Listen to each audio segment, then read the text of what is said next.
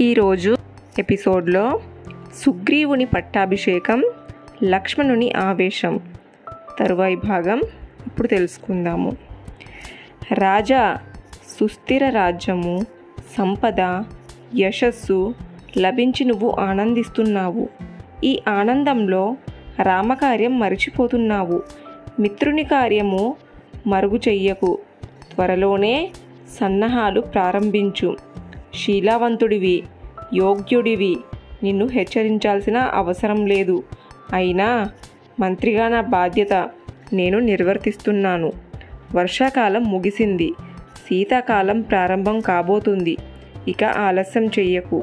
వెంటనే పని ప్రారంభించు. తన కార్యం చక్కబెట్టుకోకపోయినా పర్వాలేదు. మిత్రుడి కార్యము ముగించిన వాడికే మన్ననలు అంటారు అలాగే మిత్రుడి కార్యం చేపట్టిన వారికి ఎలాంటి ప్రమాదాలు ఉండవంటారు? మిత్రుడే కదా తొందరేముంది అనుకుంటూ పనిని వాయిదా వేసి హెచ్చరికలు అందాక పనిని ప్రారంభించడం వివేకం కాదు. అది అశ్రద్ధగానే పరిగణిస్తాడు అన్నాడు హనుమ. ఆ మాటలకు కంపించాడు సుగ్రీవుడు. మనసు మనసులోనే రాముడు బాధలో ఉన్న రాముడు నీ రాక కోసం ఎదురు చూస్తున్నాడు వెంటనే వానర వీరులను రప్పించు సీతా అన్వేషణకు పూనుకో అన్నాడు. హనుమ తప్పకుండా అన్నాడు సుగ్రీవుడు. వెంటనే సైన్యాధ్యక్షాదిని నిల్లుల్ని రప్పించాడు. మన వానర నాయకులందరినీ వారి వారి సైన్యాలు సహా నేటికి పదిహేనవ రోజుకి కిష్కిందకు చేరాల్సిందిగా కబురు పెట్టు. రాని పక్షంలో శిక్షార్హులవుతారని చెప్పు. ఇది మహారాజు సుగ్రీవుని ఆజ్ఞ అని గట్టిగా చెప్పు అన్నాడు సుగ్రీవుడు. ఆనందిస్తున్న హనుమను చూశాడు. హనుమ అంగాదుడు నువ్వు ఇదే పని మీద ఉండండి. నిలునుకు సహకరించండి అన్నారు. సుర తీసుకొని వయ్యారంగా అంతఃపుర ప్రవేశం చేస్తున్న సుందరాంగిని చూశాడు సుగ్రీవుడు. మనసు పారేసుకున్నాడు. ఆమె వెంట అంతఃపురానికి పరుగుదీశాడు. అంగదుణ్ణి కలిసేందుకు అక్కడి నుంచి బయలుదేరాడు హనుమ. క్షణం కూడా ఖాళీగా ఉండకూడదు. రామకార్యము ఓ కొలికి వచ్చే వరకు రాత్రి పగలు శ్రమించాలనుకున్నాడు. వర్షాలు పూర్తిగా తగ్గాయి. నది జలాలు నిర్మలమయ్యాయి. వెన్నెల పచ్చ పువ్వులా శోభిస్తున్నది. హంసలు మనోహరంగా శబ్దించసాగాయి ప్రకృతిని అంతా పరిపరి విధాలు గమనించాడు రాముడు. లక్ష్మణునితో అన్నాడిలా అరణ్యవాసాన్ని అంతఃపురం ఆనుకుంది. ముళ్ళు రాళ్ళు లెక్క చేయలేదు. మగని తోడుదే జీవితం అన్నది. నా వెంట ధైర్యంగా వచ్చింది సీత. బాధలన్నీ సంతోషంగా భరించింది. ఆ బాధలు సరిపోవన్నట్టుగా రాక్షసుడి చేతికి చిక్కింది. అక్కడ ఎన్ని బాధలు పడుతుందో ఏమో. సీత నాకు దూరమై నాలుగు నెలలయ్యింది. ఈ నాలుగు నెలలు నాలుగు సంవత్సరాలుగా అనిపించాయి. కన్నీరు పెట్టుకున్నాడు రాముడు. జాలిగా చూశాడతన్ని లక్ష్మణుడు. కన్నీరు తుడుచుకున్నాడు రాముడు. దీర్ఘంగా నిట్టూర్చాడు. తరువాత సలోచనగా లక్ష్మణ్ణి చూస్తూ అన్నాడిలా. అనుకున్నది సాధించాడు రాజయ్యాడు. ఇక మనతో పని లేదనుకున్నాడో ఏమో. సుగ్రీవుడు. ఈ నాలుగు నెలల్లోనూ ఒక్కసారి కూడా వచ్చి కనిపించలేదు. పోని సీతా అన్వేషణకు సన్నాహాలు చేస్తున్నాడా అంటే అదీ లేదు. అవునన్నయ్య సుగ్రీవుడు ఆ ప్రయత్నాల్లోనే లేడు అన్నాడు లక్ష్మణుడు. కోపంతో కళ్ళు పెద్దవి చేశాడు రాముడు. అన్నాడిలా నువ్వు వెంటనే కిష్కిందకు వెళ్ళు. మదవతుల్ని మద్యాన్ని మరిగి మనల్ని ఉపేక్షించిన సుగ్రీవునితో గట్టిగా చెప్పు. ఏమని చేసినా వాగ్దానాన్ని నెరవేర్చేందుకు పుణ్య పాపాలకు కూడా వెనుతీయని వాడే పురుషోత్తముడు అని చెప్పు. అలాగే ఉపకారాన్ని పొంది మరీ ఇచ్చిన మాటను మరచిన వాణ్ణి పురుషాదుడు అంటారని చెప్పు. కృతజ్ఞుని శవాన్ని కుక్కలు నక్కలు ఆఖరికి గద్దలు కూడా ముట్టవని చెప్పు. అలాగే అన్నయ్య చేసిన వాగ్దానాన్ని గుర్తు చేసుకోమను. ధర్మ మార్గాన్ని వదిలి వదలవద్దని చెప్పు.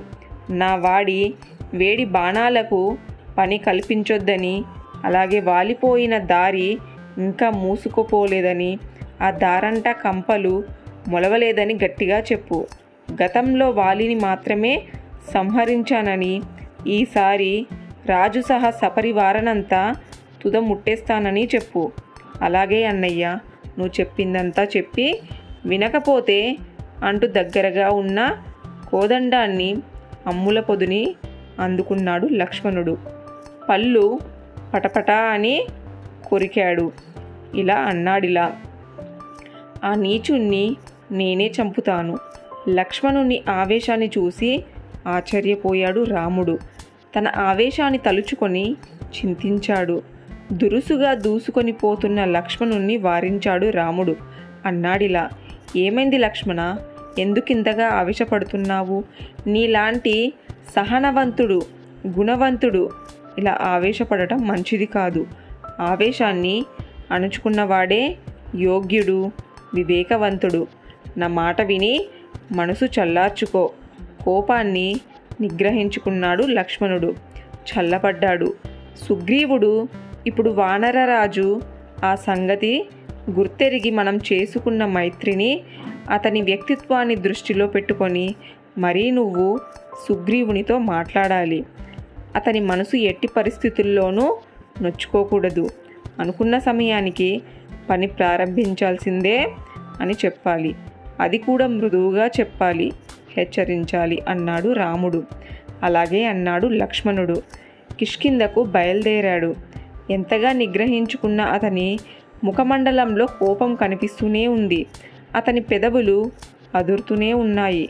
గమనించారది. నగర రక్షకులైన వానరులు తమ మీద దాడి చేసేందుకు లక్ష్మణుడు వస్తున్నాడని భావించి రాళ్ళు చెట్ల కొమ్మలు పట్టుకొని ప్రకారాల మీద నిల్చున్నారు. లక్ష్మణుడు బాణాన్ని సంధిస్తే వాళ్ళు రాళ్ళతోనూ చెట్లతోనూ సమాధానంగా చెప్పేందుకు సిద్ధమయ్యారు. వానర వీరుడు ప్రయత్నాలను పసిగట్టాడు లక్ష్మణుడు. కోపంతో రెచ్చిపోయాడు. అయినా అన్న రాముడి మీద గౌరవంతో అమర్యాదగా ప్రవర్తించరాదని నిశ్చయించుకున్నాడు. దగ్గరగా ఉన్న అంగాదుణ్ణి పిలిచాడు. భయం భయంగా సమీపించిన అంగాదునితో అన్నాడిలా అంగద నేను మా అన్న రామన్న సందేశాన్ని తీసుకొని వచ్చాను.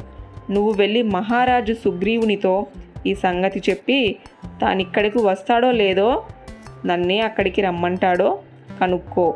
అలాగే అన్నట్టుగా తలూపి శరవేగంతో అంతఃపురానికి చేరుకున్నాడు అంగదుడు. మహారాజు సుగ్రీవుణ్ణి కలిశాడు. లక్ష్మణుని మాటలు అతనికి వినిపించాయి. వినిపించుకోలేదు సుగ్రీవుడు. తాగిన మత్తులో తోలిపడుతున్నాడు. అప్పుడు తెలివిగా మంత్రులకు అదే విషయాన్ని విన్నవించాడు అంగాదుడు. వారు ఆ విషయంపై చర్చించారు. వెంటనే వెళ్ళి లక్ష్మణుని తోడుకురమ్మని చెప్పారు. లక్ష్మణుణ్ణి తోడుకుని వచ్చేందుకు అంగాదుడు మళ్ళీ శరవేగంతో బయలుదేరాడు. తర్వాయి భాగం నెక్స్ట్ ఎపిసోడ్లో తెలుసుకుందాము.